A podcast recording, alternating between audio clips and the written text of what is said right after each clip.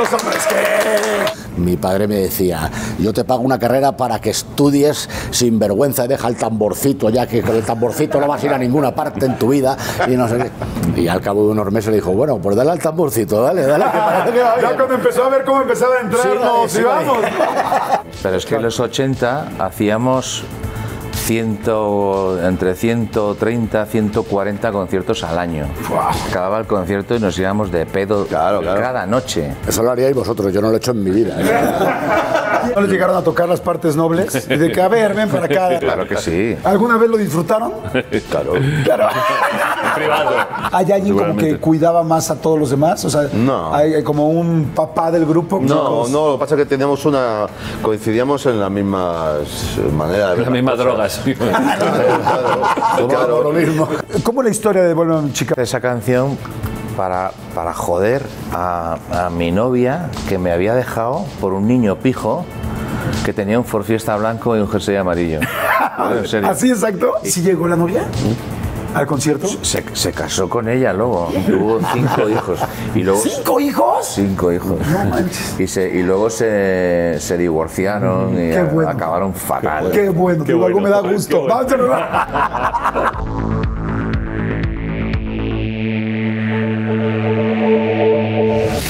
Hola, ¿qué tal? ¿Cómo están? Pues un episodio más de la entrevista y hoy estoy, bueno, no saben lo feliz y lo orgulloso porque los admiro desde hace muchísimo tiempo, yo creo que ustedes también, todos los que somos contemporáneos, eh, pues crecimos con ellos, prácticamente lo que lograron hacer como grupo y lo que han seguido logrando hacer es algo que pues cambió completamente los paradigmas, algo nunca visto en la época, en los 80s nacieron y ha sido una locura desde ese día hasta hoy, porque han vendido millones y millones de discos, dos películas, libros, bueno, todo lo que quieran.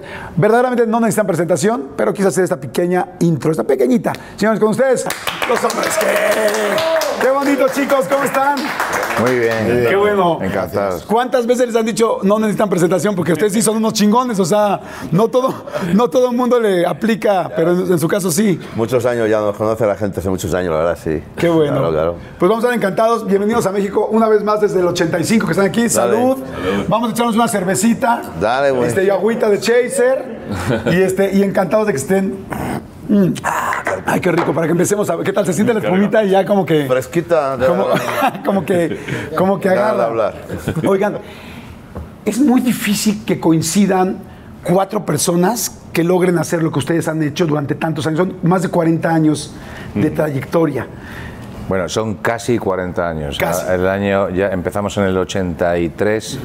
En realidad fue nuestro, nuestra primera grabación fue en el 83 y ya vamos a cumplir 40 años que lo celebraremos por todo lo alto porque porque a pesar de llevar tantísimos años juntos, los mismos además, los yo creo que no hay un precedente de, de un grupo que sean los mismos componentes toda la vida juntos, ¿no?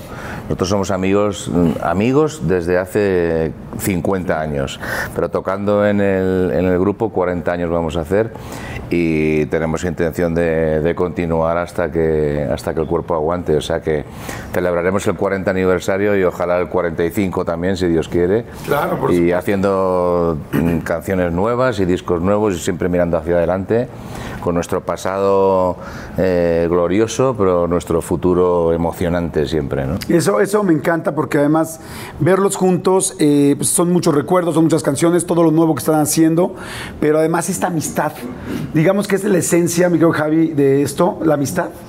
Yo creo que sí, el has dado en la diana. O sea, yo creo que los hombres que siguen juntos porque somos amigos desde, desde muy pequeñitos. Dani y yo somos amigos desde que teníamos cinco años y con David igual, prácticamente, del colegio, de las vacaciones. Rafa le conocimos unos años después, pero éramos unos niños todavía, de 19 años. O sea, imagínate, ¿no? Y creo que somos, pues, una democracia bien avenida, no como otras, y por eso funciona el grupo, ¿no? Por la amistad, el cariño que nos tenemos, el respeto, ¿sabes?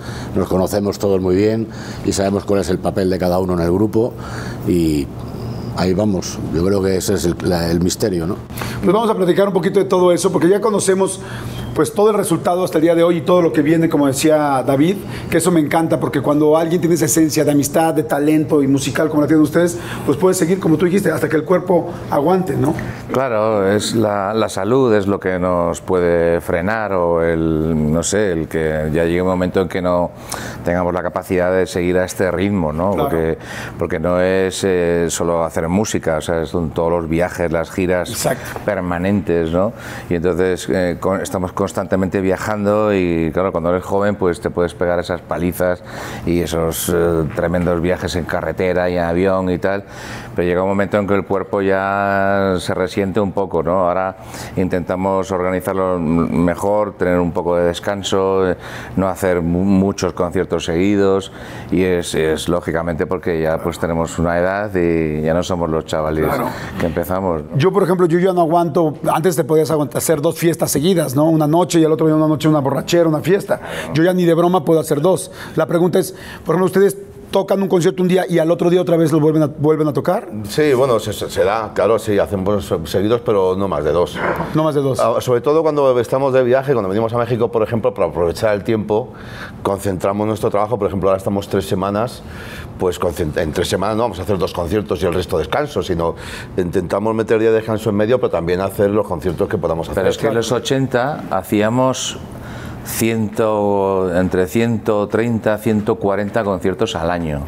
Bueno, un año hicimos 28 en, en agosto. 28, con- ¿28? conciertos. En España. En el mes de agosto. No, bueno. Tuvimos dos días libres y esos dos días libres hicimos promoción. ¿no? De- Y cuando se hacen 28 conciertos en un mes, ¿sigues disfrutando el número 15, el 17, subiéndote? o yo dices, no, ya estoy cansadísimo. No, cuando eres joven sí.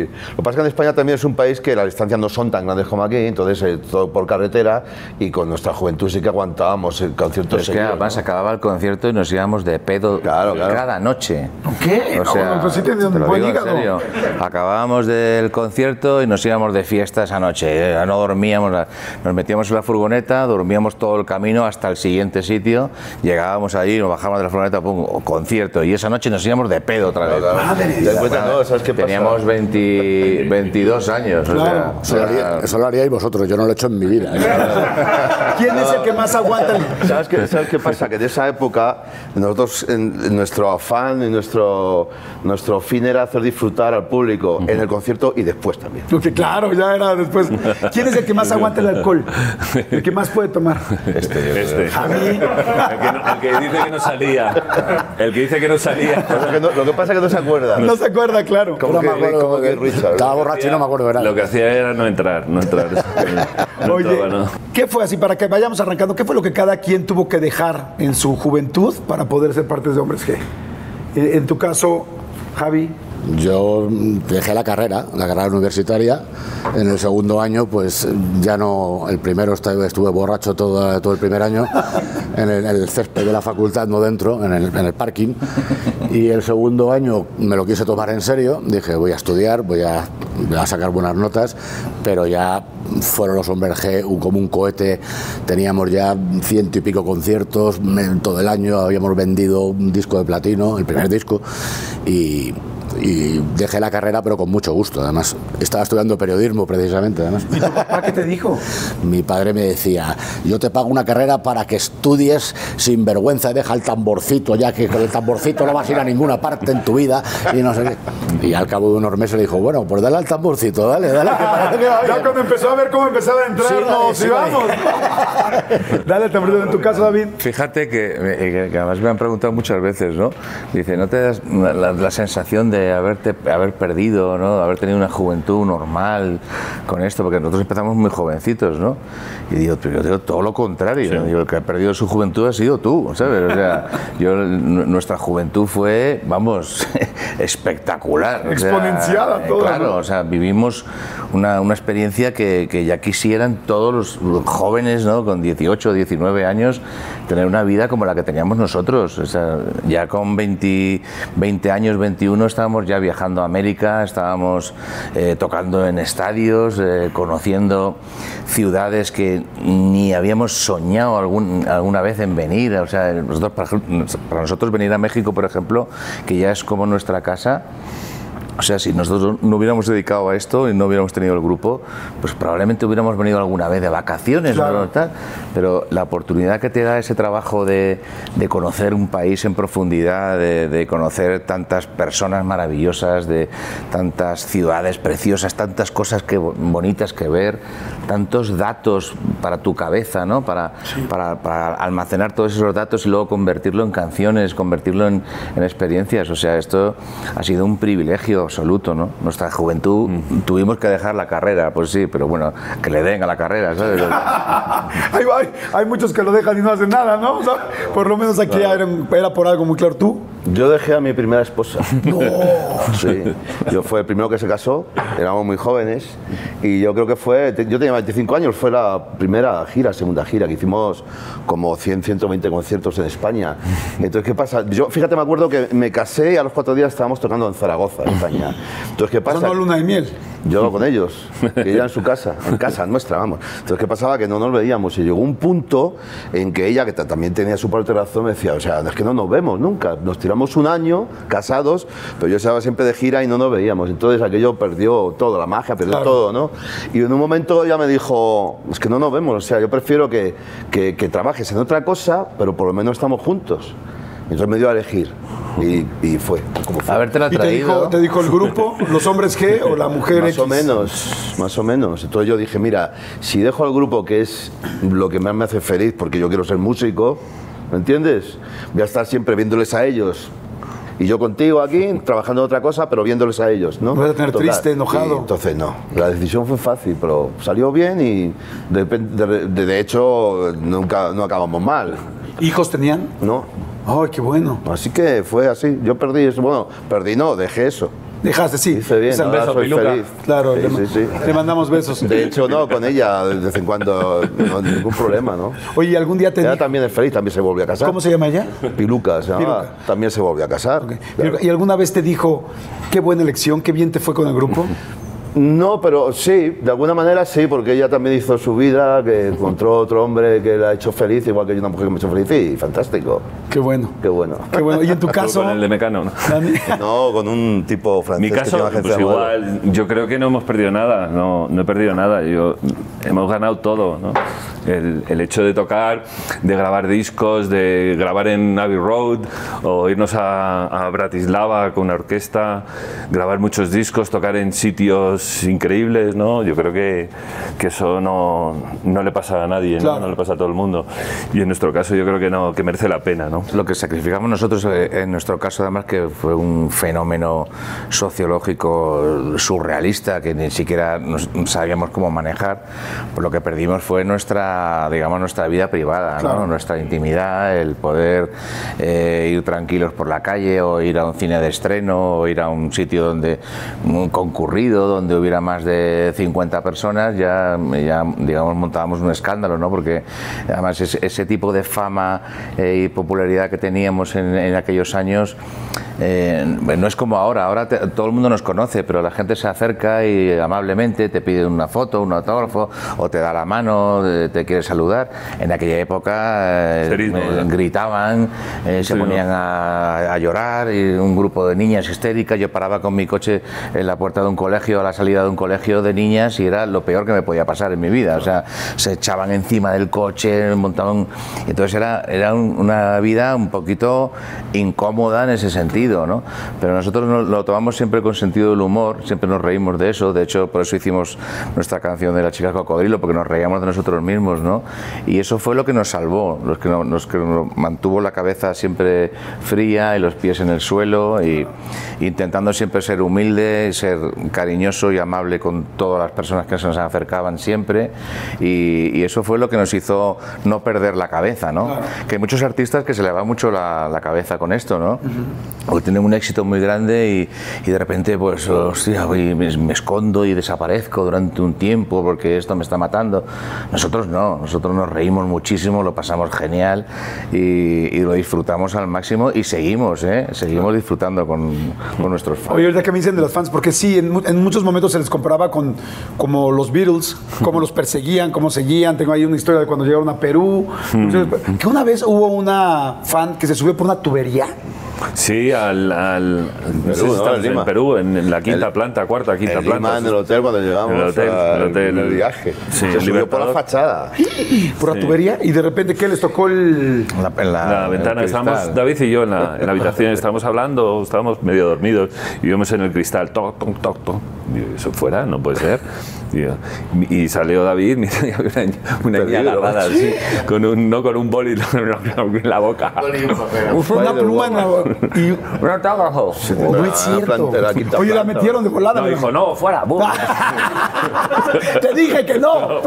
Si sabes volar No, no, para no. llegar hasta aquí, La ¿Y, cómo te subió por agarrada de...? No sé, no sabemos cómo subió. seguro que con la pluma en la boca. Eso No tenía seguro. más de 14 años, era una niña, o sea, fue un susto en realidad, ¿no? Sí, la metieron. La agarramos, Claro. sí, la metimos dentro, le firmamos, digo, vente para abajo ya. Claro. Metimos en el ascensor. No, es que dormían por toda la noche, ¿no? Había como 200, 300 personas en- Afuera. afuera. Y ya se le ocurrió, dijo. Trabaja, trabaja en el circo hoy en día, es un Sí, artista. me imagino en el Cirque Soleil, ¿no? Es una- exacto. Y sí, sin red y sin cuerda. Siempre se acuerda. Oye, ¿nunca se encontraron gente en los cuartos? O sea, Sí, también. También. También. Yo no, llegábamos, pero- por ejemplo, aquí en México eh, era una locura, en el año 87, 88 era demencial absolutamente. A lo mejor a veces estábamos en hoteles de estos que son como eh, eh, no edificios altos, sino en planta baja, jardines y tal. Entonces por los jardines se colaban las habitaciones, ¿no? Entonces venía el tipo que- de seguridad, me acompañaba a la habitación, abría la puerta, entraba él primero, miraba debajo de la cama, miraba en la ducha, miraba todo, y ya decía, pasa. Y ya pasaba yo, ya con mi maleta, y dejaba ahí y tal.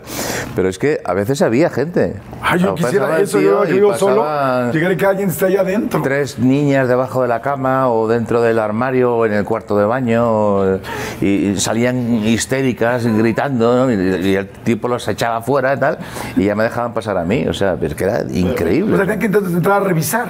Sí. Sí, sí, siempre, siempre. Depende, si eran guapas, decía, déjalas, déjalas. Claro, que si eran guapos, decías, no, no, está bien, está bien. Ahora un día entré y me encontré cuatro o tres señores con bigote y dije, estos señores fuera de aquí. a ver". Oye, me voy, me- ¿sabes qué? Déjalos también, ¿no? No, pero sí, yo una vez aquí en México abrí el cuarto después del show, vine, estuvimos ahí tomando tragos y tal, y me entré en la habitación y había una familia, un marido, la mujer, tres niños durmiendo. ¿Esto qué es? ¿Cómo crees? No, porque me equivoqué de habitación.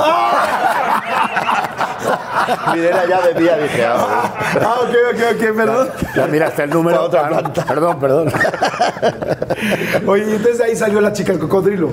Claro. Que dice, nunca hemos sido los guapos del barrio, siempre hemos sido una gente normal, hablando de ustedes. Exactamente, ni mucho ni poco ni para comerse el coco. Claro.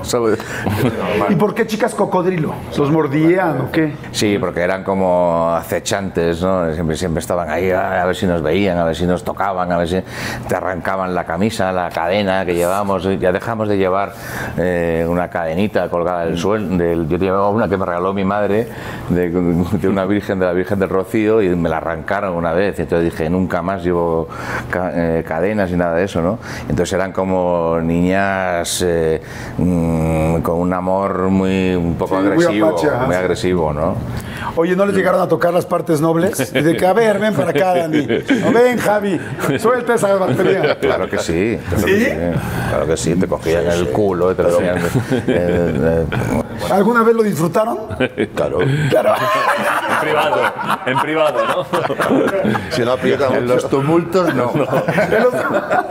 Pero claro. Oigan, ¿cómo empezó? ¿Cómo empezó Hombres G? O sea, tengo entendido que ustedes estaban en el colegio, ¿no? Javi y yo eh, éramos íntimos amigos, nos encantaba la música, eh, nos reuníamos en su casa o en la mía para escuchar discos y tal. Y Javi y Dani también eh, les unía la, la música, ¿no? Rafa le conocimos un poquito más tarde, pero ya siendo muy adolescentes éramos unos locos de que nos intercambiábamos discos y, y escuchábamos esto, lo otro, ¿no? Y había una gran pasión por la música, ¿no? Un día decidimos intentarlo, ¿no? Sobre todo gracias a los Sex Pistols, por los Sex Pistols y salió el punk y los Sex Pistols mm, nos dijeron a todo el mundo esto se puede hacer, o sea, no, no hace falta ser Pink Floyd, ¿no? Para, para ser músico, ¿no? Se puede coger una guitarra y hacer ruido y tocar y pasarlo bien, ¿no? Con la película de Dios salve a la reina. Exactamente. Y entonces ya al ver la película yo salí del cine y dije, yo quiero ser un Sex Pistol. O sea, yo esto lo, lo tenía Aunque claro. sea un Ford, ¿no? Sí, Pero sí. que sea un y, y entonces ya hablé con Javi, empezamos a movernos para buscar gente, para montar un grupo. ¿Ya tocabas la batería, Javi? No, No. ni puta idea. No. No tocabas nada. Ni David tocaba el bajo, ni la No. guitarra, ni nada. Tampoco. ¿Tú cantabas? ¿Sabías que tocador? No. O sea, nada más quería ser, o sea, porque te digo, yo quiero ser músico, pero no sé si soy. intentarlo, Intentar. Yo, yo, yo quería, eh, a- yo quería hacer canciones. Yo quería intentar a ver si podía aprender a, a hacer canciones, ¿no? Entonces aprendí a tocar la guitarra porque me di cuenta de que, de que tocando, que la guitarra era un buen instrumento para componer. Además mi padre me dijo que, que si quería ligar, que aprendiera a tocar la guitarra porque a las tías les gustaban mucho los, los chavales que tocan la guitarra y que cantan y tal. Eso me animó mucho, ¿no? Y entonces aprendí. funcionó, ¿no? Sí, sí, tenía, Sí, sí, sí, tenía funcionó. razón. Tienes razón. Y entonces aprendí un cuatro o cinco acordes y ya empecé a, a- a escribir ya con mis chalauras y empecé a hacer las primeras canciones, entre ellas Martín un marcapasos, que es de las canciones más primitivas que seguimos tocando, ¿no? Martín Marcapasos la hice cuando tenía 16 o 17 ¿Cómo años. crees? Sí, sí. Entonces fue de las primeras, ahorita platicamos de eso y ibas a decir, Javi. No, que, que el, el tema era ese, era expresarnos, decir las cosas que, que se nos pasaban por la cabeza, ¿sabes? Aunque no supiésemos tocar instrumentos, dijimos, bueno, pues ya aprenderemos, ¿no? Por eso los Sex nos influyeron mucho, ¿no? Después de ver tantísimos grupos mm, enormes, ¿sabes? Con unos equipazos, unos musicazos brutales, guitarristas, pianistas, nos- vimos a los Pistols y dijimos, "Joder, vamos a hacer lo mismo, ¿no? Esto, ¡ah! ruido, eh, y más, más ruido todavía, por más ruido, porque los, los Pistols, vamos a ver, era un grupazo. Tocaban al final bien, ¿no? Menos alguno de ellos. Pero era las ganas de, de expresarnos, de decir cosas, de decir cosas, ¿sabes? A, a nuestros amigos, a- no con la intención de, de que nos oyese todo el mundo, sino a los amigos del barrio. Hasta ¿no? entre ustedes. Y entonces ahí les digo, yo tengo un amigo que se llama Dani, que lo conozco desde los cinco años. Claro, él, él ya ya estaba- tocabas algo, Yo- le sí, yo tocaba la guitarra. O sea, de tú eras el, el único músico en ese momento. Bueno, sí, no sé. Era sí. el- el único que Tocaba sabía un poquito. Que, que- que a lo mejor que ellos. ¿no? Claro. Tocaba Yo, tocaba- yo, yo cantaba solo, y, pero teníamos a un bajista que se fue del grupo porque tenía una novia y dije, "Ya me tengo que-". estaba siempre con la novia, no quería ensayar, pero el bajo no era suyo, el bajo era de todos, era un bien común. Lo compraron Y entre todos. entonces, eh, claro, y entonces el, el tío se fue y dejó el bajo bajo. ahí. Y yo, que era el único que tenía las manos libres, pues agarré el bajo y me lo colgué y así empecé a tocar el bajo. Wow. Oye, Javi, ¿y que la primera vez que tuviste una batería le diste durísimo? Sí, me la cargué. ¿La rompiste? y no era mía. Yo fui a acompañar a David a unos locales de ensayo horrorosos que había, bueno, lo que había en aquella época en Madrid, ¿no? Y el caso es que el batería tocó un cuarto de hora y dijo, yo me tengo que ir, me tengo que ir corriendo, me voy, me voy, no sé qué. Y digo, ya no, podemos seguir ensayando. Y dije, yo toco la batería, hombre. David me miraba como diciendo, ¿tú? y Él creía que podía tocarla. Me senté y empecé a hacer el burro ahí y, y hice un poco de Keith Moon de los Who, ¿no? Al final, como vi que no sabía qué hacer, empecé y lo tiré todo, lo rompí todo y se quedó así Pepe y dijo, este es el batería que necesitamos. La actitud, la actitud es muy O buena. sea, la actitud fue arriba de la música. Sí. No sé si toca bien o mal, pero Claro. es el que queremos. Se aprende, la actitud se nace y ya está. ¿Y en qué momento se integra Rafa? Pues a Rafa le conocimos en, en un programa de televisión. Nosotros teníamos- una amiga común que nos llamaban para hacer como de figurantes. eh, cuando venía un artista a un programa que se llamaba Aplauso, no sé si te acordarás, Aplauso, Tocata, todos esos programas, ¿no? Y venía un artista, nosotros íbamos detrás y hacíamos como de músicos.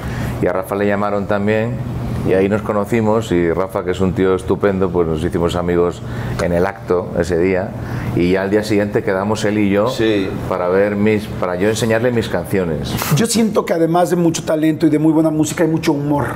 O sea, y, los- y nada más conociéndolos ahorita me doy cuenta Sí. como hay bromas, o sea, que las canciones tienen humor. Y eso es una mezcla que no es fácil encontrar. O sea, buena música, ritmos. También siento que hay diferentes canciones que durante toda su carrera como que fueron haciendo muchas cosas.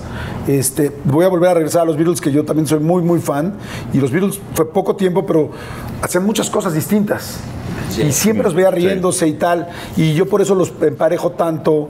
Eh, ¿Ustedes son así, la esencia de las risas y el humor fue parte importante de todo esto no? Siempre, siempre. Por supuesto. O sea, si nos- vamos a ver, y, y sigue siéndolo. O sea, te quiero decir, si, si nosotros no lo pasamos bien, no, no, no lo hacemos. O sea, esto lo hacemos siempre por diversión. Empezamos a, a tocar por diversión, sin, sin tener idea de que fuera a convertirse en nuestro trabajo, en nuestra profesión, solamente con la idea de divertirnos y esa premisa la hemos mantenido siempre.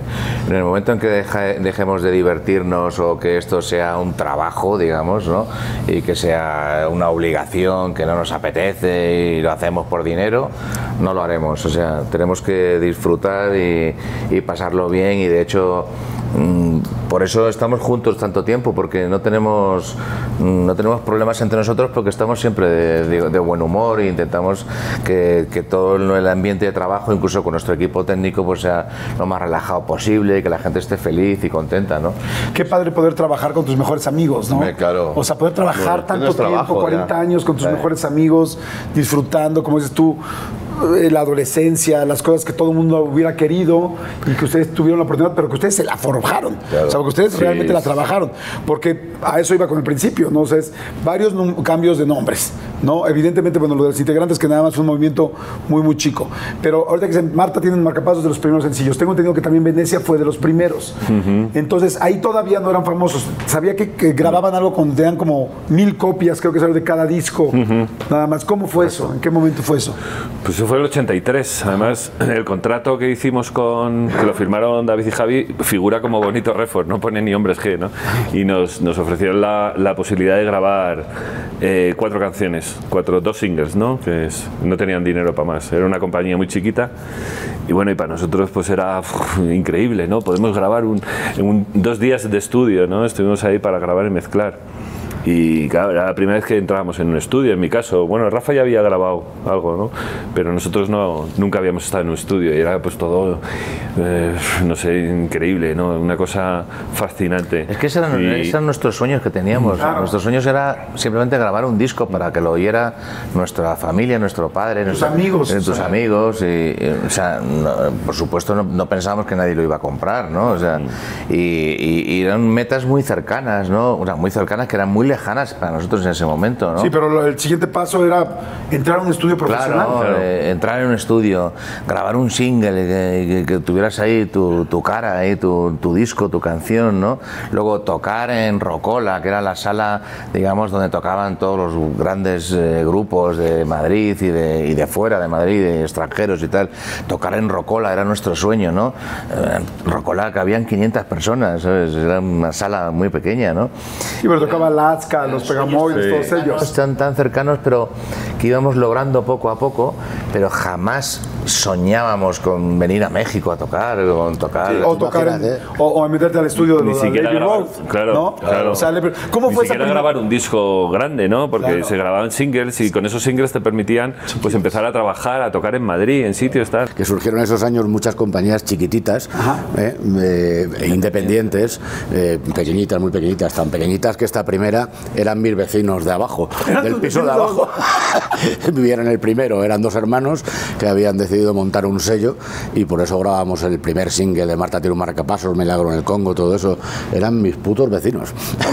Eran los putos vecinos de abajo los que dijeron. ¿cómo se sintieron ese día que entraron al estudio? ¿No había un poco de nervio o intimidados? Pues unos chavos, 17 Sí, había años. un poco de, ner- no nervios, sí, un poco de a ver si lo hago bien, ¿no? A ver si la cago. ¿no? Claro, Sí, que- El tiempo, sobre todo, es importante, ¿no? En esa época, o sea, tenías que hacerlo bien, no podías hacer seis tomas, tenías que hacer una toma, ¿no? Y sí, bueno, Trabajamos por la noche. ¿eh? Aprendimos mucho, aprendimos Ah, mucho. no Entonces llegábamos a las 10 de la noche al estudio y estábamos hasta las 6 de la Seis. mañana, 7 de la mañana, sin dormir toda la noche y con esa responsabilidad porque el- la hora de estudio costaba muy cara y entonces no se podía perder tiempo ni dinero ¿no? Eh, y no teníamos ni puñetera idea de tocar, entonces era, era, muy, era muy difícil. La primera, entonces, de los primeros sencillos, Marta tiene un marcapasos y Venecia, que aquí en México fue también de lo primero que escuchamos y que fue una... lo- Ah, no, la primera que escuchamos aquí fue de Vuelve a mi chica. Sí. Sí, de Venecia, Marta de un marcapasos, La cagaste Burlancaster, la canción de La cagaste Burlancaster y Milagro Milagro, en el en Congo. Milagro en el Congo. Milagro en el Congo era nuestra canción estrella, era la, que- la que con confiábamos plenamente, era nuestro single y, y- y la gente no, no le, no le llamaba la atención.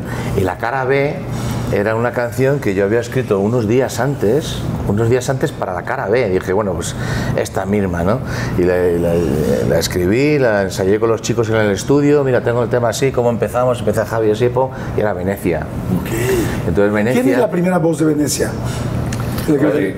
Yo, ópera, la la ópera. ¿La ópera? La ópera canta. Ah, es Gaby. Pero la ópera la hicimos después, cuando ya grabamos el, el LP, digamos, el long play, ¿no? El single era, empezaba el break de batería, el redoble, y, y- y lo hicimos así porque lo improvisamos todo, ¿no? Pues empiezo yo con un redoble y ya, ya empezamos todos y tal, no sé qué, pum, y las montamos y tal. Entonces la gente en la radio, eh, Milagro en el Congo no le gustaba y le gustaba Ponían- Venecia. ponían Y Venecia. dice, oye, pero ¿te importa que pongamos Venecia que no nos gusta más? Y digo, pon la que quieras, tío, con tal de que pongas alguna. Y entonces fue una locura, o sea, Venecia, ¿no? Ya Venecia en aquellos momentos empezó en Madrid, la gente Madrid, empezó a hablar de local. nosotros. Con los mil discos, con los mil discos que habían Sí. hecho. Sí, Sí, fue en Madrid. esa primera disquera chiquitita. Madrid éramos lo más, lo más eh, eh, eh, moderno, ¿no? Ah, Lo como más- alternativo, sí, sí, eh, sí. nuevo. Tocábamos y se llenaban todos lados en, en Rocola y éramos lo, lo más. E- Esa canción está escrita, bueno, tiene partes italianas, en italiano. ¿Tú sabías italiano? Yo tenía una novia italiana. Ah, muy bien, muy bien. que de hecho canta en el. De hecho, Sí, canta, ya, hace. ¿Ah, sí coros. canta? Hace los coros en el. De la amiga de Daniela Bosela que nos presentó. Ok. Era una Sí, pandilla. que se llamaba Lidia, era una novia que tenía yo en aquellos años y, y estábamos juntos en clase y me acuerdo que en, en- en nuestra clase, en el colegio, eh, escribimos la letra. ¿Cómo crees? Yo le decía y ella me traducía al italiano y no sé cuántos y ahí lo hicimos entre los dos. Es Yo soy un stroncho de merda. Ah, perfecto. Sí, sí. Todo barbaridades, todo palabrotas. Por eso la canción nunca la pudimos eh, estrenar en Italia, porque, porque decía muchas mm, eh, barbaridades y groserías. Y, Italianas. y italianas. Y, y- y encima pues hablaba de la mafia, y eh, pasaremos de la mafia. Y, la, la palabra mafia no se puede ni nombrar en una canción en, en Italia, por lo menos en aquellos años. ¿no? No, ni ahora, ni ahora. Ahora también está complicado. Eh, Estuve yo hace, hace unos años, hace muy poquito, en Venecia, que no había estado nunca con mi mujer. ¿nunca Dije- habías ido a Venecia? Y dije, tengo que ir a Venecia. por- Algún día yo soy el que canta al principio de la por, canción. por cojones tengo que ir a Venecia algún día, ¿no? Y fui con mi mujer y estando en, una, en la, la góndola, el gondolero, le dije a mi, a mi mujer, "Me- me- grábame con el móvil, con el celular, un vídeo, voy a cantar lo de Venecia. Le- me levanté y le dije al hombre, ¿puedo cantar algo? Oh, claro, claro, canta, canta, canta, ¿qué va a cantar? ¿Qué va a cantar? Y yo, es que la letra es un poco... No, ¿qué- ¿qué dice? Y, y le, le conté, ¿no? Yo soy el capone de la mafia, ya la mafia hizo así, con el remo hizo así para atrás, y pues seguí, seguí, seguí, el tío, no, no, no, no, no, no, no, no, no, canta sole mío, canta, tra- ca- canta, no, no, no. Y, me- y me Este acojoné. loco que está cantando. Digo, Eso lo puede cantar aquí por los canales, eh, aquí a gritos. y no me dejó. Y entonces lo grabé así con el móvil, así. Bajito, bajito. la cantaste alto. ¿eh? No, pero bajito, bajito. No, canta así con miedo. Y canta sentadito, y miedo. sentadito. Yo quería levantarme y ponerme allí ahí delante de todos los chinos, los japoneses que habían haciendo fotos. ahí. Oye, pero qué padres anécdotas porque hay cosas emocionantes, hay cosas como eso que dices, me, me dio, que, que da miedo, o ellos les da miedo que mencionaran mafia. Y también creo que alguna vez estuvieron en Colombia en un concierto donde parecía que el empresario del empresario de atrás del empresario era Pablo Escobar. Bueno, Madre seguro, santa, ¿no te dan miedo? Seguro. No, no, que éramos conscientes. Éramos tampoco, inconscientes. tampoco tenemos mucho peligro porque él era el que nos contrataba él o su familia, porque yo creo que en esa época eran los que hacían eventos, porque tenían plata, hacían Claro. eventos. Nos entrábamos, el sobrino, eh, no sé qué. y- Claro, Vamos a estamos ver, hablando- todos los eventos y conciertos y espectáculos que se hacían en Medellín en, los años 80, en el 86, que 87 cuando íbamos nosotros, eh, estaba eh, Escobar detrás. O sea, luego, nosotros no lo sabíamos tampoco. ¿eh? Claro. Éramos unos inconscientes absolutos, ¿no? Nosotros sabíamos que éramos muy jóvenes, ¿no? Sabíamos que, por supuesto, que había narcos, que había que existía el problema, ¿no? No éramos tontos tampoco, ¿no? Pero eh, íbamos tan panchos, ¿no? Yo, yo me acuerdo, luego lo he pensado muchas veces, digo, pero ¿cómo me, dejó ir mi madre ahí a esto? ¿sabes? O sea, yo le digo a mi hijo de, de 21 años, me voy a tocar a Colombia y tal. Y yo, ¿pero qué dices? ¿Tú estás loco? qué?". Y nosotros íbamos pensando que no nos iba a pasar nunca nada. Y realmente no nos pasó nunca nada. Sí, sí. Pues salud por eso, señores. Salud. Vamos a hacer rápidamente un refil. ¿Saben lo que significa fichar aquí en México? Que decimos, ¿me estás fichando? Me estás fichando es yo estoy tomando y tú no estás tomando. Ah, Entonces, hombres que no me fichen, por favor. Tomen, tomen. Tomen, tomen. Vamos rapidísimo. Hagan ustedes también un refil. Vayan al baño. Hagan lo que ustedes quieran. Este, No lo fichen, ¿no? regreso de bola. No fichen, como dice Dani. Y regresamos aquí con los hombres que muy, muy rica la historia. ¿Cómo es la historia de Vuelve a mi chica? Porque aquí, yo te quiero que lleguemos a cómo llegó a México por el Sufre Mamón. Pero, ¿cómo escribiste de a mi chica, David? Pues mira, yo hice, fíjate, hice esa canción para, para joder a, a mi novia que me había dejado por un niño pijo que tenía un Ford Fiesta blanco y un jersey amarillo. En serio. ¿Así exacto? Y entonces íbamos a tocar en Rocola eh, en, en- en do- dos semanas mm, para tocar en Rocola. Y entonces escribí la canción porque a mí me habían dicho que ella iba a ir al concierto con su nuevo novio. No. Entonces yo hice esa canción nada más que para cantarla y joderles. Te lo juro. Ok. Esa, esa es mi niño pijo es un niño fresa. de aquí. Sí, Ok. un rey. Niño, Un mi rey. un rey. Un palazuelos. Y, sí. Saludos, diamante. Y- Palazuelos pijo, le vamos a decir. Y entonces la, la, la tocábamos, ¿no? Entonces la tocábamos y... y- ¿Cuánto tiempo antes le escribiste, perdón? Eh, unos 10 días antes. Diez o días sea, antes. Una semana, como mucho, sí, sí. Era muy, yo era muy rápido en aquella época componiendo. Y entonces eh, la tocábamos en- y, y estaba en mitad del repertorio, ¿no? Y cuando tocábamos otras veces la tocábamos y la gente ya decía, "La- la- la- pica, pica, pica, pica. No, yo, yo, a la gente le gusta esta, ¿no? Y yo hablaba con ellos y decía, oye, esta canción tiene algo, ¿no? a la gente le, le gusta especialmente. Cuando grabamos el disco con, con Paco Martín, como hablábamos, eh, Paco dijo, esta canción es acojonante, esta es la, es la canción y tal. Y nosotros dijimos, bueno, pues venga, pues esta, ¿no? Eh, Decía sufre mamón desde el principio. sí, sí, sí. ¿Mamón es una palabra muy fuerte en España o no? No, no, no, no, no. Mamón, es un No. tonto. ¿eh? ¿Como un tonto? No sabíamos que aquí en México era fuerte. Ah, que no sabía que aquí era tan fuerte. No, claro. Vamos a ver, significa lo mismo, ¿no? Pero allí en España no tiene la, esa, esa trascendencia. Esa- esa ese peso. Eh, claro, exacto. O sea, tú en España eh, le llamas mamón a un amigo tuyo. que le- ¿Qué tal, mamón? ¿Cómo estás? ¿Entiendes?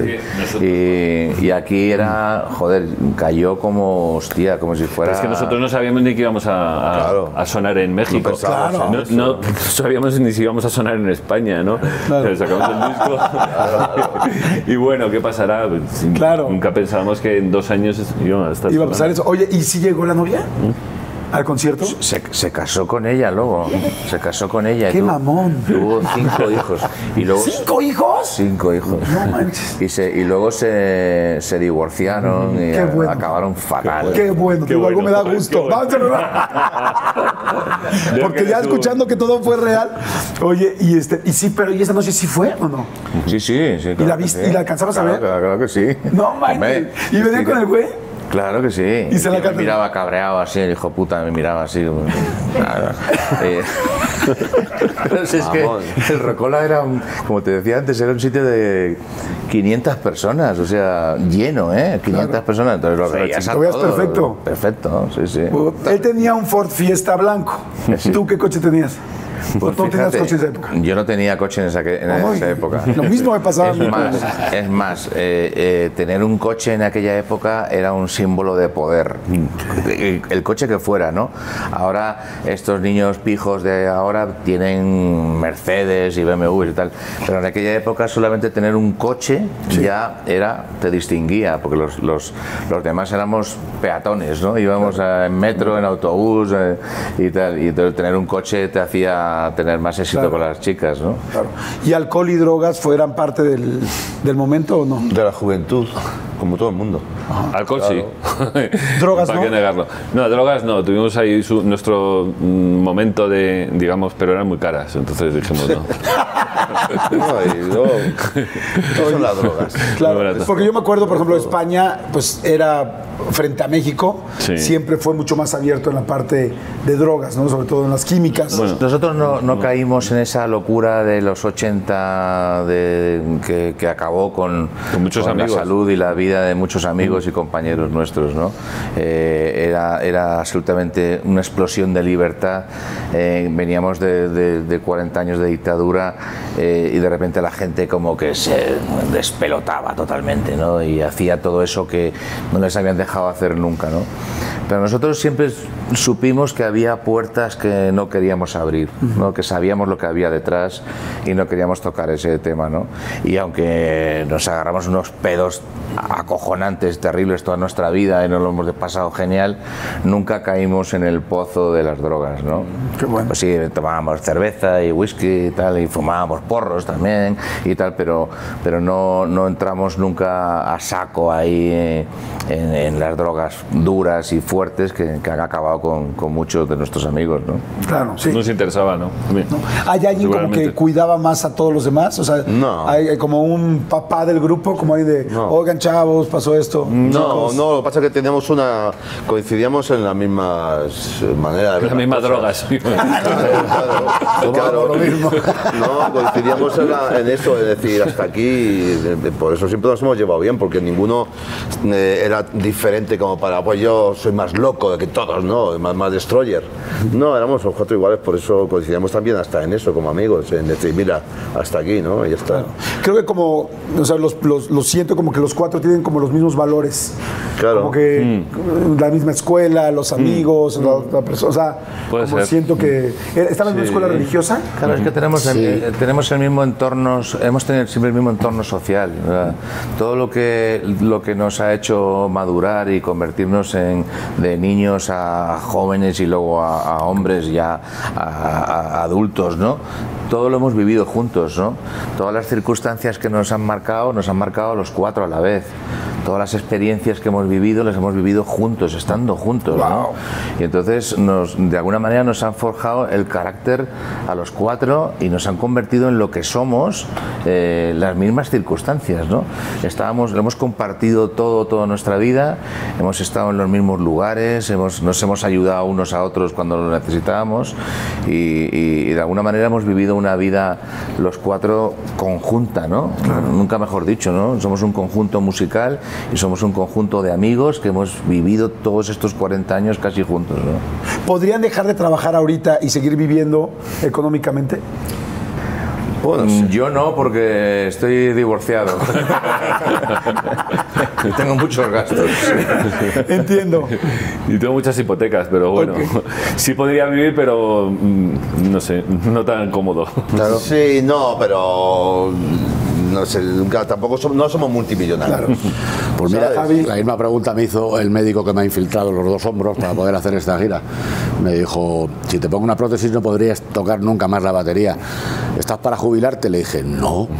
He venido aquí precisamente para que usted me, me devuelva los escenarios. Yo soy feliz y mi vida está en los escenarios.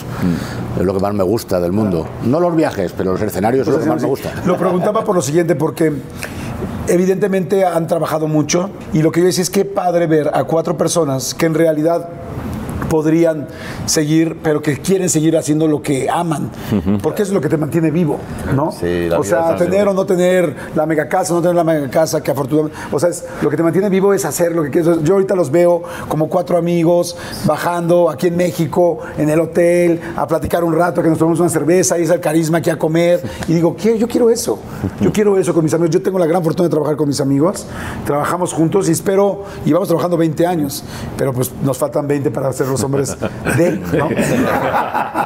La vida es Y para seguir disfrutando Mira, la los- vida. nuestros técnicos, la gente del staff técnico que viene con nosotros son los mismos que, que de- desde hace 30 años. El que menos tiempo lleva, el más nuevo lleva 15 años con nosotros. Hay algunos que están con nosotros desde el 86. O sea, siempre hemos mantenido nuestra familia, nuestro equipo, nuestra gente, ¿sabes? O sea, porque nos, nos parece fundamental, ¿no? O sea, eso es, es lo mejor de la vida, ¿no? Ir con tus mejores amigos, Claro. viajar por todo el mundo haciendo lo que te gusta, ¿no? Eso es cojonudo, ¿no? Completamente. Empieza toda la fama como pólvora, me imagino, David. Pero vamos, nosotros no tu- nu- nunca tuvimos ese proceso de, mm, de- de luchar y trabajar duro para conseguir algún día tener éxito. ¿no? Fue inmediato. O sea, sacamos nuestro primer disco y salió en, en la primavera y en verano ya era una locura. En verano ya era disco de oro. Ya- y nosotros flipábamos porque los discos de oro eran eran esas cosas que le daban a, a Camilo VI y a, y a gente así, ¿no? Rocío. Y, y- y ni, ni- ni imaginábamos, o sea, nos, nos parecía hasta graciosísimo que nos diera un disco de oro, ¿no? Y fue rapidísimo el éxito, ¿no? Y a partir de ahí nuestra vida cambió para siempre, porque luego nunca, nunca bajó, en realidad. O sea, estuvimos 85, 86, 87, 88, hasta el 90, hasta el 92, a, a un nivel altísimo, ¿no? Luego paramos y cuando volvimos en 2002, volvimos otra vez arriba con lo noto. Fue un éxito impresionante y desde el 2002 no hemos parado de trabajar hasta ahora. Estamos llenando el Arena México y, y- y tocando en Hollywood Bowl y en Radio City. O sea, te quiero decir, este grupo no ha, no ha, no no ha conocido nunca el sufrimiento, digamos, ¿no? En algún momento platicaron, decías ahorita, Dani, del cansancio, que evidentemente pues, es obvio, ¿no? este, de hecho, creo que fue muchísimo el tiempo que aguantaron antes de decir, Diez años. paremos, ¿no? Pero en algún momento de todos estos 10 años, alguien dijo, me quiero bajar, oigan, ya no puedo, o hicieron así una cena, vamos a cenar a algún lugar, seguimos, no seguimos, ya no podemos. ¿Cómo? No, el cansancio también vino producido por el ritmo de trabajo. Teníamos Mayer, disquera, que nos decían cada año hay que hacer disco nuevo y eh, hubo algunos discos que los hicimos un poco apretados por eso. Y cuando estos años que estuvimos parados aprendimos a trabajar a nuestro ritmo, que es lo que hacemos desde entonces, desde 2002, ¿no? Entonces ahora no nos cansamos de esa manera porque somos nuestros jefes, nosotros nos organizamos y marcamos nuestro ritmo. Eso sí Claro. que fue yo creo que el gran cambio que hicimos. No tenemos manager, no tenemos disquera, no tenemos. Todo lo manejamos nosotros. Tenemos nuestra propia oficina, nuestra gente que nos asiste, que nos ayuda y tal, pero todas las decisiones las tomamos nosotros. Hacemos gira cuando queremos. Estamos con un musical, una película musical eh, que, va, que va a ser eh, maravillosa y todas las decisiones las tomamos nosotros en, en consenso, por supuesto. Estamos todos de acuerdo y, y- y marcamos la dirección de nuestra vida profesional totalmente, ¿no? Nadie nos presiona de nada, hacemos lo que queremos en cada momento. Wow, qué rico. Maravilloso. La verdad, felicidades, felicidades porque además se lo merecen por todo. Y, y- y yo también, como dices, no, so- no somos un grupo que, que sufrió, pero sí un grupo con extremado talento y con ángel, ¿no? Porque si no, habría Puede muchos ser. grupos como estos, si no los hay. tra- trabajamos mucho, Y, y muy ¿eh? trabajador. Sí, Es, o sea, talento, ángel y disciplina. Trabajo, porque desde que regresaron no se volvieron a separar. O sea, mucha gente regresaba, grupos que regresaban cada vez que realmente necesitaban dinero. ¿no? Ya. Y este y ahora ustedes regresaron y regresaron por la pasión. Pero por fíjate, hacer- regresamos en 2002 por- precisamente gracias a México, porque México nos ofreció una gira de reencuentro de esas que hacían, ¿no? Como las que hacían de menudo y tal. Y, y era- querían que hiciéramos como unos conciertos puntuales, ¿no? Tres o cuatro conciertos, ¿no? Pero yo dije, hablé con los chicos y dije, "Mira, vamos, Bueno, vamos a estar la, la ensayando. verdad, la verdad es que la idea sí surgió de México, pero no era hacer una gira ni nada, era hacer Era esos cinco cuatro o cinco conciertos. conciertos. Claro, y y yo le dije, vamos a hacer una gira, una gira cojonuda en México y grande. Y entonces hicimos esa, ensayamos, que llevamos mucho tiempo sin tocar juntos, ensayamos durante tres semanas y nos fuimos, vinimos aquí a México y, y nos lo pasamos tan bien, la gira fue tan increíble, el recibimiento de la gente, que dije, pues coño, pues seguimos. Oye, ¿cómo fue ese regreso, 20 ese, años ya. ese primer ensayo del regreso? ¿Del que dice el 2002, dijiste? Sí. El 2002. O sea, Sí, sí, o sea, habían 2002 pasado fue. cuánto, nueve años sin tocar juntos. sí, ¿Cómo sí, fue el primer ensayo no. que llegaron a dónde? ¿Dónde fue? Empezó con el redoble de Venecia. ¿En el redoble de Venecia qué es? Empezó el, Ah. la intro de Ah. Venecia, empezó el La verdad que llevamos, así, nos habíamos visto entre nosotros, pero juntos los cuatro, No. llevamos 10 años sin, sin estar los cuatro juntos. Y ¿no? entonces, ¿dónde fue? el en? Eh, en ¿qué- un, en un cuartito, sí, como, con los instrumentos, venga, ¿cuál? Tocamos Venecia. Yo creo que Venecia. sí, yo creo que sí. Fue como sentirse como... eh, Hay algo dentro que no cambia nunca, que es tu espíritu o tu rollo, como lo que es eh, ser hombres G, ¿no? Y entonces no tocábamos como 10 años después, sino como el primer día. Entonces dijimos, suena, funciona, Pero nos fue- sentíamos pero igual. bueno, ¿no? vamos a ver, los Sí, primeros días fueron duros, ¿eh? fue un poco... pero había ahí- Estábamos muy desengrasados. ¿Se, se acordaban de las canciones o, o no? Sí, pero necesitábamos encontrarnos musicalmente otra vez y, y sonar eh, compactos, ¿no? Y yo, de hecho, los primeros días estaba un poco preocupado porque no me acababa de, de- de sonar bien, ¿no? Y además ya no éramos unos niños, ¿no? Ya no podíamos salir a tocar borrachos, ¿eh? Y pasarlo bien y tal. Había que tocar, había que tocar bien y había que no decepcionar al público. Y entonces nos pusimos ahí las pilas y nos pusimos a trabajar duro para que el grupo sonara compacto y lo conseguimos, ¿no? Al final, ya te digo, la gira que hicimos aquí fue espectacular. Hicimos o sea, meses, dos meses hicimos México, meses. también hicimos Colombia, Ecuador, ¿verdad? Perú, hicimos dos meses. Y Sí, luego yo- regresamos yo- a España y ocurrió lo mismo de España. Wow. Hasta hoy. Oigan, y ahorita que estabas hablando del bar, de, de- de que si salían, que si salimos y nos echamos un drink o no, la canción de Visite nuestro bar, eh, ¿es un bar que realmente existe o no? Sí, es, es Rowland. Rowland, que es el bar que, al que le hemos dedicado este disco, la esquina de Rowland, que sigue exactamente igual. ¿Ves? Este, es- ¿Ves? Estamos ahí en la puerta del bar. ¿Y Y sigue abierto? sigue abierto, Sigue abierto. eh, y sigue Igual, exactamente igual, con la misma decoración, los mismos dueños. Es, es de las pocas cosas, con- junto con los hombres G, que no han cambiado nada en 40 años. Y, y, a él, y a Nano, que es el dueño de Rowland, le hicimos visite nuestro bar. ¿eh? ¡Wow! Y, este, y entras al bar y te dicen, aquí fue inspirada la canción Bueno, de Hombres están G". nuestros instrumentos ¿Ah, sí? eh, originales, antiguos. Un montón de en fotos pared, nuestras. Fotos nuestras. Ahora queremos que, que pongan una placa en el Ayuntamiento de Madrid y pongan aquí empezó Está Hombres G". eso, claro. Sí, sí. Este es el nuevo disco, que es la esquina de Rowland. Bueno, pues ahora sabemos por qué, que es el bar, que es donde viene realmente la canción de Visita nuestro bar. Oigan, y la llegada a México. La llegada a México con, con Sufre Mamón, porque aquí fue una locura. ¿Cómo fue?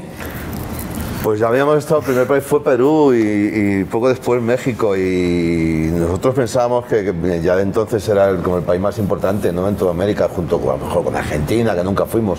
Perdón que te interrumpa, pero que cuando llegaron a Perú, Fue una locura porque nosotros, en Perú, pues no, no sabíamos casi nada, pero un empresario de allí fue el que nos llamó ahí lo primero, lo primero y cuando llegamos al aeropuerto era una locura porque entonces la gente se, se metía hasta, hasta la pista la del pista. avión, rodearon el avión, nosotros vinimos después como de 16 horas de vuelo y, y salimos de allí como en otro mundo por el, por el viaje, pero también por lo que nos encontramos allí.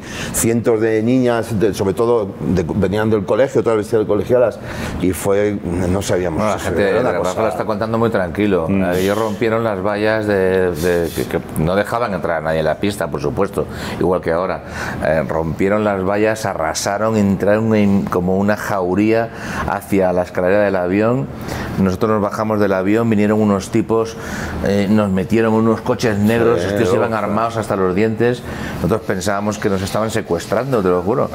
Y, y nos llevaron ya, y aquel viaje fue ya una locura constante, desde ese día hasta el día que nos fuimos de Perú.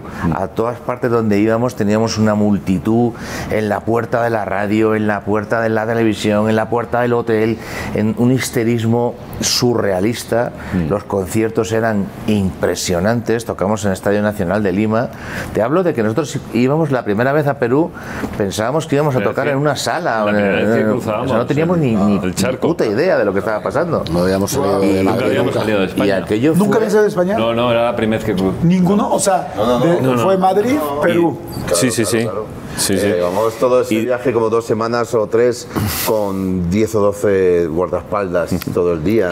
Luego llegamos Mira, cuando- a, y de ahí de fuimos- ahí- cuando de ahí nos avión. fuimos a México. Ah, No, a Colombia No, y a Colombia, Ecuador. a Colombia y a Ecuador primero, que también Muchísimo era una éxito, locura. una Venezuela. locura. Y llegamos a México y en México Nos íbamos a la radio y nos decían, "Bueno, a ver, tú dime cómo te llamas ¿Cómo y qué instrumento ¿Qué- qué tocas. Cuando veníamos de, de- de- de- de una cosa de locos en Perú y en otros países. Para volver a ¿no? empezar aquí. Sí, y yo aquí era como yo de empezar de cero. que, que éramos, yo en especial, bueno, Javi también, éramos escépticos. Me acuerdo una noche volviendo al hotel, digo, aquí nos va a costar, va, va. y decía David, no, no, ya verás, ya verás, va, va a funcionar, va a funcionar aquí. En, Yo les en- dije, aquí vamos a vender un millón de Sí. discos Digo, y lo vais a ver.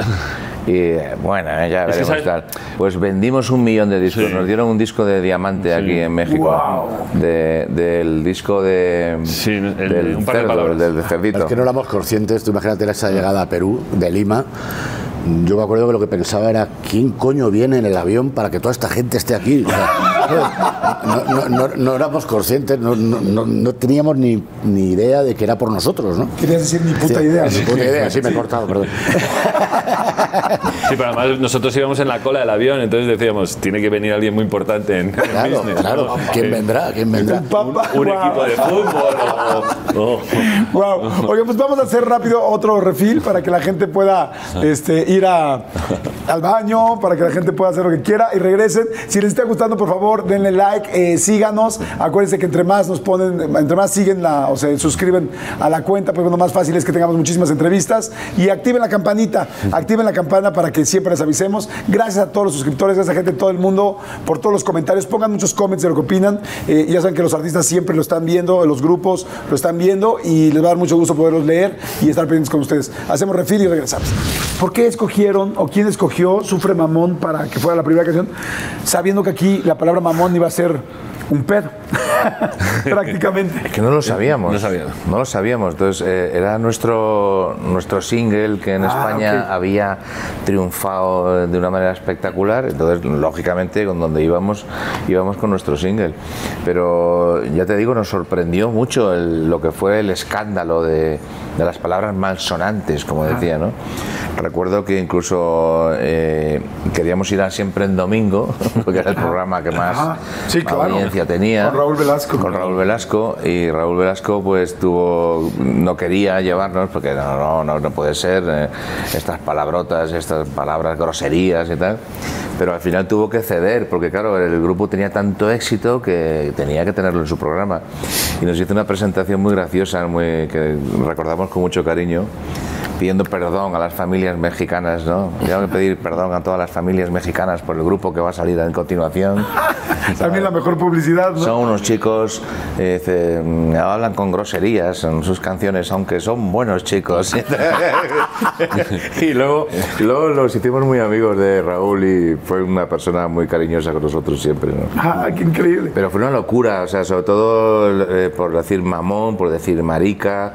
Eh, luego nos, nos ha pasado con, nos pasó luego mm, eh, en 2002 con Lo Noto, porque porque de- decía puedo ser un cabrón, pero no un tonto, Eh, y, y por eso también nos nos seguían vetando en ciertos programas, ¿no?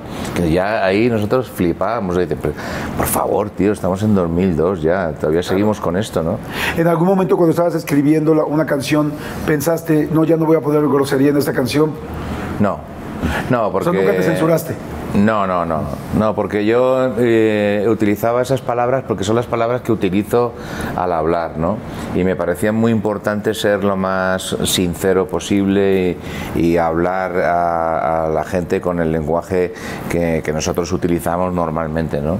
Entonces, si hay que si hay que decir cabrón, se dice, o si hay que decir gilipollas, como lo he dicho también, o mierda, ¿no? Todo se va a la mierda entre nosotros. ¿Cómo dices todo se va a la mierda entre nosotros sin utilizar la bonito, palabra mierda? claro. ¿Sabes? O sea, es imposible, ¿no?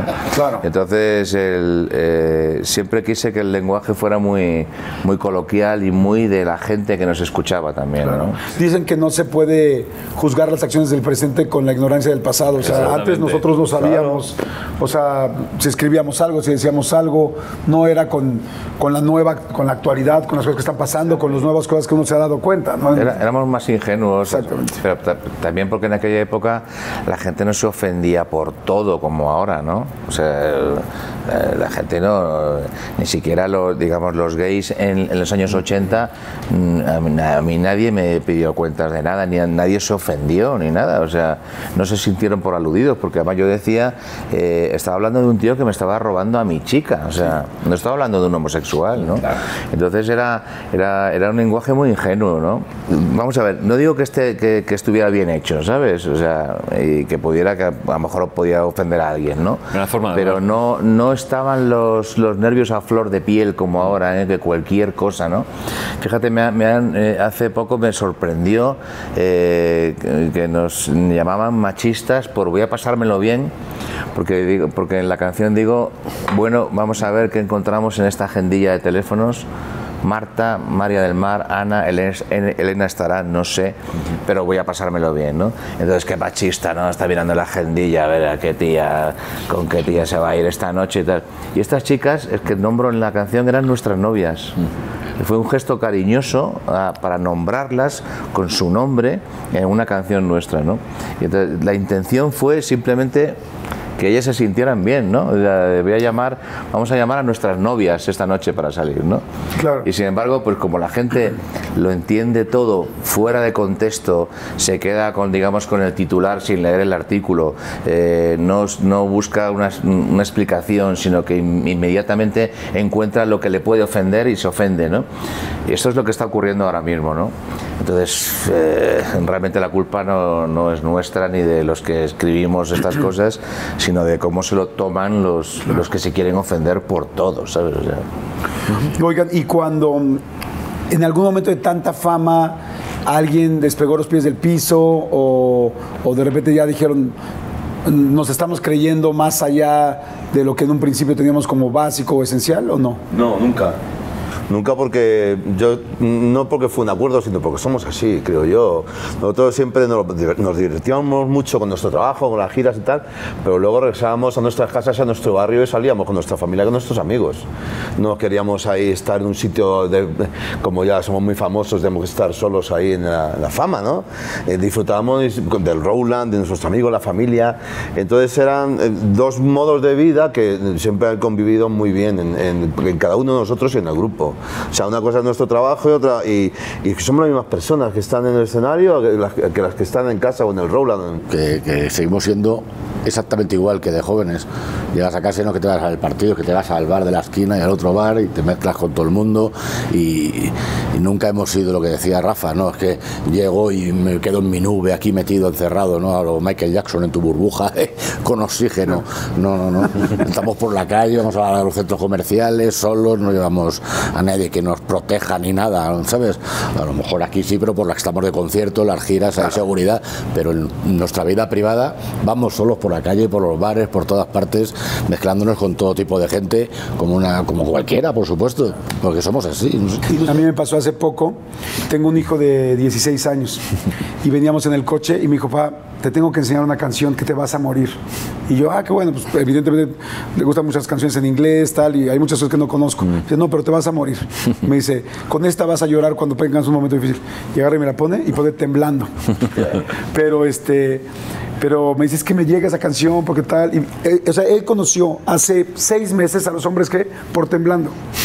Qué bueno. Es acojonante porque yo no sé por qué la gente me- le afecta tanto, porque eh, no fue nada. O sea, fue una, una pequeña riña que tuve con mi novia y escribí esa canción, o sea, pero no fue algo tan, tan drástico y tal que, que que cambió mi vida y tal. Cuando escribí la letra, ¿no? Me refiero, fue simplemente una bronca, ¿no? Y, y un momento de celos ahí y tal, ¿no?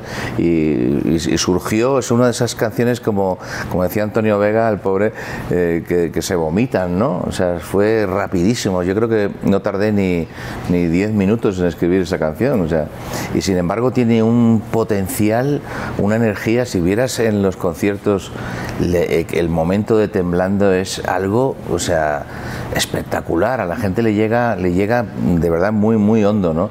Y el otro día en Arena México, o sea, se te ponen los pelos, como decir, ¿no? De, Chichinitos, chichinitos, ¿no? O sea, de ver a la gente cómo, cómo, cómo recibe la canción y cómo la, cómo la, la- la comparte conmigo, ¿no? Es algo increíble, ¿no? Yo creo que es algo fantástico, ¿no? De que no tiene, que no tiene todas las artes, que la música sí tiene, ¿no? Que no tiene generación.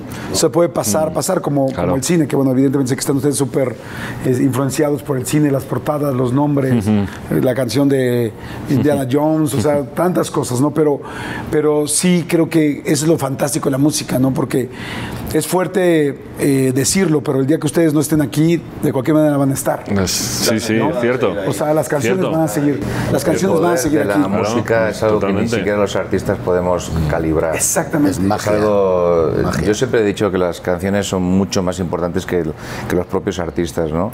Las canciones se quedan para siempre, como tú dices, ¿no? Y a veces no, no eres realmente consciente de, de lo que, de lo que vas a provocar con esta letra, con, esta, con este mensaje que estás mandando, ¿no? Yo creo que las canciones hay que hacerlas a, a una sola persona, ¿no? Y esa es la única manera de que todo el mundo se crea que ella es esa persona, ¿no? Y es, es, es verdad, o sea, yo realmente escribo canciones para, para gente que está muy, muy cerca de mí, ¿no? Y escribo canciones sobre ti, sobre este, él, sobre tal, pero gente que está en un círculo muy, muy cercano, ¿no? Y sin embargo consigues que personas en, a 8.000 kilómetros de casa, a 10.000 kilómetros, en ciudades que ni siquiera has estado nunca, en países mm, de exóticos, ¿no? Y le llegue esa canción y, y- y sienta que la has hecho para él, ¿no? Claro, sí, así de esa manera tan auténtica. Pues la verdad, yo les quiero agradecer muchísimo su tiempo. Sé que ahora más que nunca, siempre ha sido importante, pero ahora más que nunca, eh, pues lo cuidan mucho más, porque pues es obvio, ¿no? Han sido tantos años de trabajo, tanta disciplina, tanto pues tanta chamba, como decimos aquí, que hoy en día también hay que recoger y disfrutar para poder seguir disfrutando, ¿no? Para poder seguir haciendo todo lo que están haciendo. Felicidades por este nuevo libro. Nunca hemos sido los guapos del barrio, de Javier León Herrera, que bueno, es un excelente, ha hecho biografías importantísimas, hizo también creo la de Luis Miguel, ahora hizo esta de ustedes, está padrísimo. El nuevo este, disco La esquina de Roland, que ahora les puedo asegurar que la próxima vez que vaya a Madrid voy a ir a buscar a el- Roland, a. Voy a buscar, me voy a sentar, me voy a sentar y voy a decir qué lindo que lo que me dijiste hace rato, Dani, de que te gustaría igual algún Echar día sí. dejar tus cenizas ahí porque es de los Es lugares que uno de más los sitios que tengo pensado. de los lugares que más te han llamado la atención. Me decía, me decía Javi, yo sigo yendo, la sigo pasando increíble. O sea, ese tipo de cosas que, que, que te gusta ver dónde empezó algo tan grande, que no solamente existió, sino que sigue existiendo y que lo siguen haciendo y que siguen Cuando haciendo parte de vayas te, te acompañamos a tomar Ah, una para ser cerveza, por feliz. supuesto. Me claro. encantaría, claro que sí. Claro que Pero sí. no, Te devolvemos la, la invitación. Muchísimas gracias. Y yo quiero nada más terminar, eh, como les decía, felicitándolos por todo lo que han hecho. Eh, pues bueno, yo soy un, un mexicano más que les agradece porque pues me acompañaron en muchos momentos de mi vida eh, y ahora es chistoso ver cómo las siguientes generaciones sigue pasando igual, ¿no? Como es la música es magia, más allá que el artista. Sorprendente. No había, no había pensado nunca eso, pero tienes toda la razón. Y este y quiero mostrarles nada más una foto, una foto muy sencilla eh, y pedirles que me que, que me digan qué estaba pasando en ese momento y que me digan qué va a pasar en el siguiente. Mira, ponme por favor la foto. Esta fue una de sus esta fue una de sus primeras fotos. Sí, sí, es la primera sesión de fotos que hicimos. Muy Éramos jóvenes y guapos. La primera sesión de fotos que, que hicieron. Y a ver, cuénteme, cuéntame un poco Pues esta foto. yo creo este- que es eh, el hambre, la cara de hambre, de comernos el mundo. Los ojos, no la mirada. Pero fíjate que ya estábamos en esa sesión de fotos ya, y ya estábamos de cachondeo totalmente. Sí. Estábamos ahí, seguramente Javi acaba de decir una tontería, y yo por eso lo estoy mirando, riéndome, y Rafa también, y Dani, o sea, estábamos haciendo el tonto ya desde el principio, ¿no? Y yo creo que esa, eh, tengo muchísimo cariño a esa camiseta de Casablanca, y, y me acuerdo perfectamente de- del look de Javi que siempre iba con esas camisas hawaianas. De- de- Que ahora están de moda otra vez. Antes- Ahora están de moda otra vez. Ha vuelto ¿Las la- guardaste? Eh, no, en España veo a todos los, los chicos de 18 ya- años con camisas un día de ya esas entró ahora. en el lado oscuro ya para siempre, ¿no? ya lleva siempre de negro. Me vestí de cucaracha vestido. ya. Pero antes se llevaba siempre de colores, todos íbamos de colores. Eso demuestra, digamos, nuestra actitud, nuestras ganas de, de divertirnos, de pasarlo bien y la, y la inocencia que se ve en nuestras caras es, eh, es increíble. ¿no? ¿En qué, ¿En qué estaban en ese momento? Qué ¿Qué pasaba en su qué casa? ¿Qué pasaba en su familia? ¿Quiénes eran? Pues Cada está. uno dígame más o menos lo que pasaba en tu caso. Yo estaba, pues eso, viviendo con mis padres y, y probablemente estaba todavía en la facultad, en la, en la universidad. Y no, ten- no tenía coche porque no habíamos hecho gira, ni tenía dinero. o sea que. Sí. ¿Qué- ¿Cuáles eran tus sueños en Y ese no momento? tenía ni guitarras, yo creo que tenía una guitarra solo, Ok. en esa eléctrica. Quiero que veas la siguiente foto y me digas ahora cómo estás. ¿Cómo es tu vida Anda. ahora? Pues muy feliz. Yo ahí. Los años. ¿Qué ha pasado? ¿Qué ha pasado en, estos, en todos estos años? Joder, qué viejo estoy. Pues se me ha dejado barba.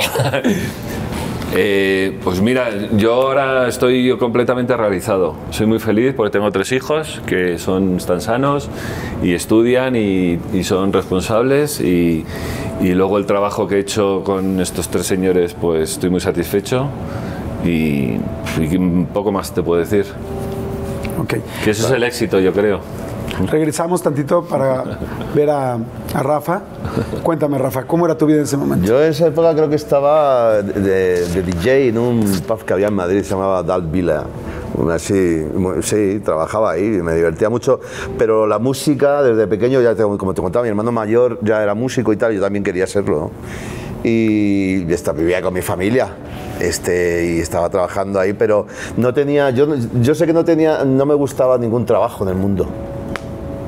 No hice ninguna carrera, era mal estudiante, trabajaba, no me gustaba, yo tenía una fijación quizá, que, claro que tampoco, por supuesto, no pensaba que iba a realizar, ¿vale? Que quería ser músico, por eso hice un primer grupo, hasta que les conocí a ellos y ya pum, nos puso ahí el camino, el, el destino en el camino, ¿no? Y ahora, a ver, veamos así ¿cómo estás ahora? ¿Cómo Pues emocional, pues, personalmente, qué has sí, hecho? No, pues yo creo que estamos todos más o menos así. Yo tengo una familia, hace 25 años conocí a mi mujer, tengo dos hijos chiquitos de 15 y 10 años. Fíjate, yo tengo 61 y tengo ahora mismo tengo todo lo que quiero. Todo lo que quiero. Incluso a la salud vamos aguantando ahí, que es ir por delante o luchando, pero lo que es mi vida, o sea, me he realizado profesionalmente, como decía Dani, como todos. Me he realizado con, con nosotros cuatro. eh, he hecho música toda la vida, lo que más me ha gustado, y tengo todo lo que quiero ahora. Sí, solo pido pues poder seguir así y que mis hijos sean igual de felices que he sido yo. Wow, qué lindo. A ver, vamos con David. ¿Qué pasaba ahí, David? Bueno, ese tío era un loco por la música, eh, convencido, convencido absolutamente por la, por la, por la gran inconsciencia que tenía, por supuesto, de que, de que nos íbamos a comer el mundo. Yo, yo me quería comer el mundo a bocaos, o sea, estaba en un momento de plenitud, de juventud eh, extraordinario, me sentía muy feliz. Vivía en casa con mi padre, que mi padre era un genio absolutamente, tío estupendo. Y, y estaba feliz ahí con mis amigos, abrazaba a mis amigos de, de toda la vida. Y ya te digo, con, con una perspectiva de futuro muy optimista. Yo siempre fui muy optimista, yo siempre estaba convencido de que todo iba a funcionar bien y de que, y de que las cosas nos iban a ir bien, porque teníamos una gran actitud y, y estaba seguro de que, de que, de que las cosas iban a... Hombre, por supuesto no sabía que iba a pasar lo que pasó, pero sabía que la música iba a ser mi vida. ¿Y cómo estás y dónde estás hoy? Pues ese tío es un tío que tiene ganas de comerse el mundo, a bocados, que no ha perdido ni un ápice de ilusión por la música y por, eh, y por escribir y por hacer canciones con mis mejores amigos a los que sigo abrazado después de 40 años. Estoy quizá en el mejor momento de mi vida, eh, súper feliz, eh, tranquilo eh, y, con ganas de, de seguir trabajando en lo que más me gusta y en compañía de, de mis mejores amigos. Perfecto. Wow, me encanta. ¿Y Javi? ¿Cómo estabas ahí? ¿Cómo estaba ahí? Estaba completamente enloquecido, igual que ahora, pero de otra manera. Era un chaval que, es que te voy a decir poco más o menos lo mismo, me ha- quitado David un par de frases que iba a decir lo mismo. Eh, tenía ganas de comerme el mundo, no, me lo estaba comiendo ya, de hecho. No sé lo que comía ni lo que no comía, pero yo le daba bocados a todo. Iba, me tiraba por las cuestas, aunque fuesen cuesta arriba, ¿sabes? Yo rodaba igual. Eh, tenía ganas de cachondeo siempre, ganas de estar con mis amigos, de borrachera, de, de haciendo bromas, haciendo chistes, no sé. Nos íbamos, eh, pandillas enteras, alquilábamos un apartamentito para dos y nos metíamos 15, nos íbamos a una playa y arrasábamos por donde íbamos. Es más, cuando empezamos a hacer los primeros conciertos, pues eso, por eso decíamos, no, mañana no vamos a tocar a no sé dónde, vamos a, a quemar la ciudad, ¿sabes? Vamos a, íbamos como, como, como cabras, como cabras, ¿no? Pero, bueno, no sé. Y, ¿Y ahí ahora? estoy con mis amigos abrazados, te iba a decir lo mismo. Lo que más me gusta de esta foto es que ahí estamos los cuatro abrazados, en diferente orden, pero los mismos. Veo un tío feo de cojones, horroroso, pero que, que- que mi vida sigue siendo estar en un escenario, ¿sabes? Tocando la batería mientras pueda y si no tocaré la zambomba. Pero es mi vida y, y estoy en un momento muy feliz, muy tranquilo, en el sentido sentimental, ¿sabes? Con mi mujer también, llevo 27, 28 años, ya ni me acuerdo, con ella, que es una santa de Dios, y, y- y no pretendo tampoco mucho más en la vida, no quiero tener un Ferrari, ni tener una mansión, ni tener...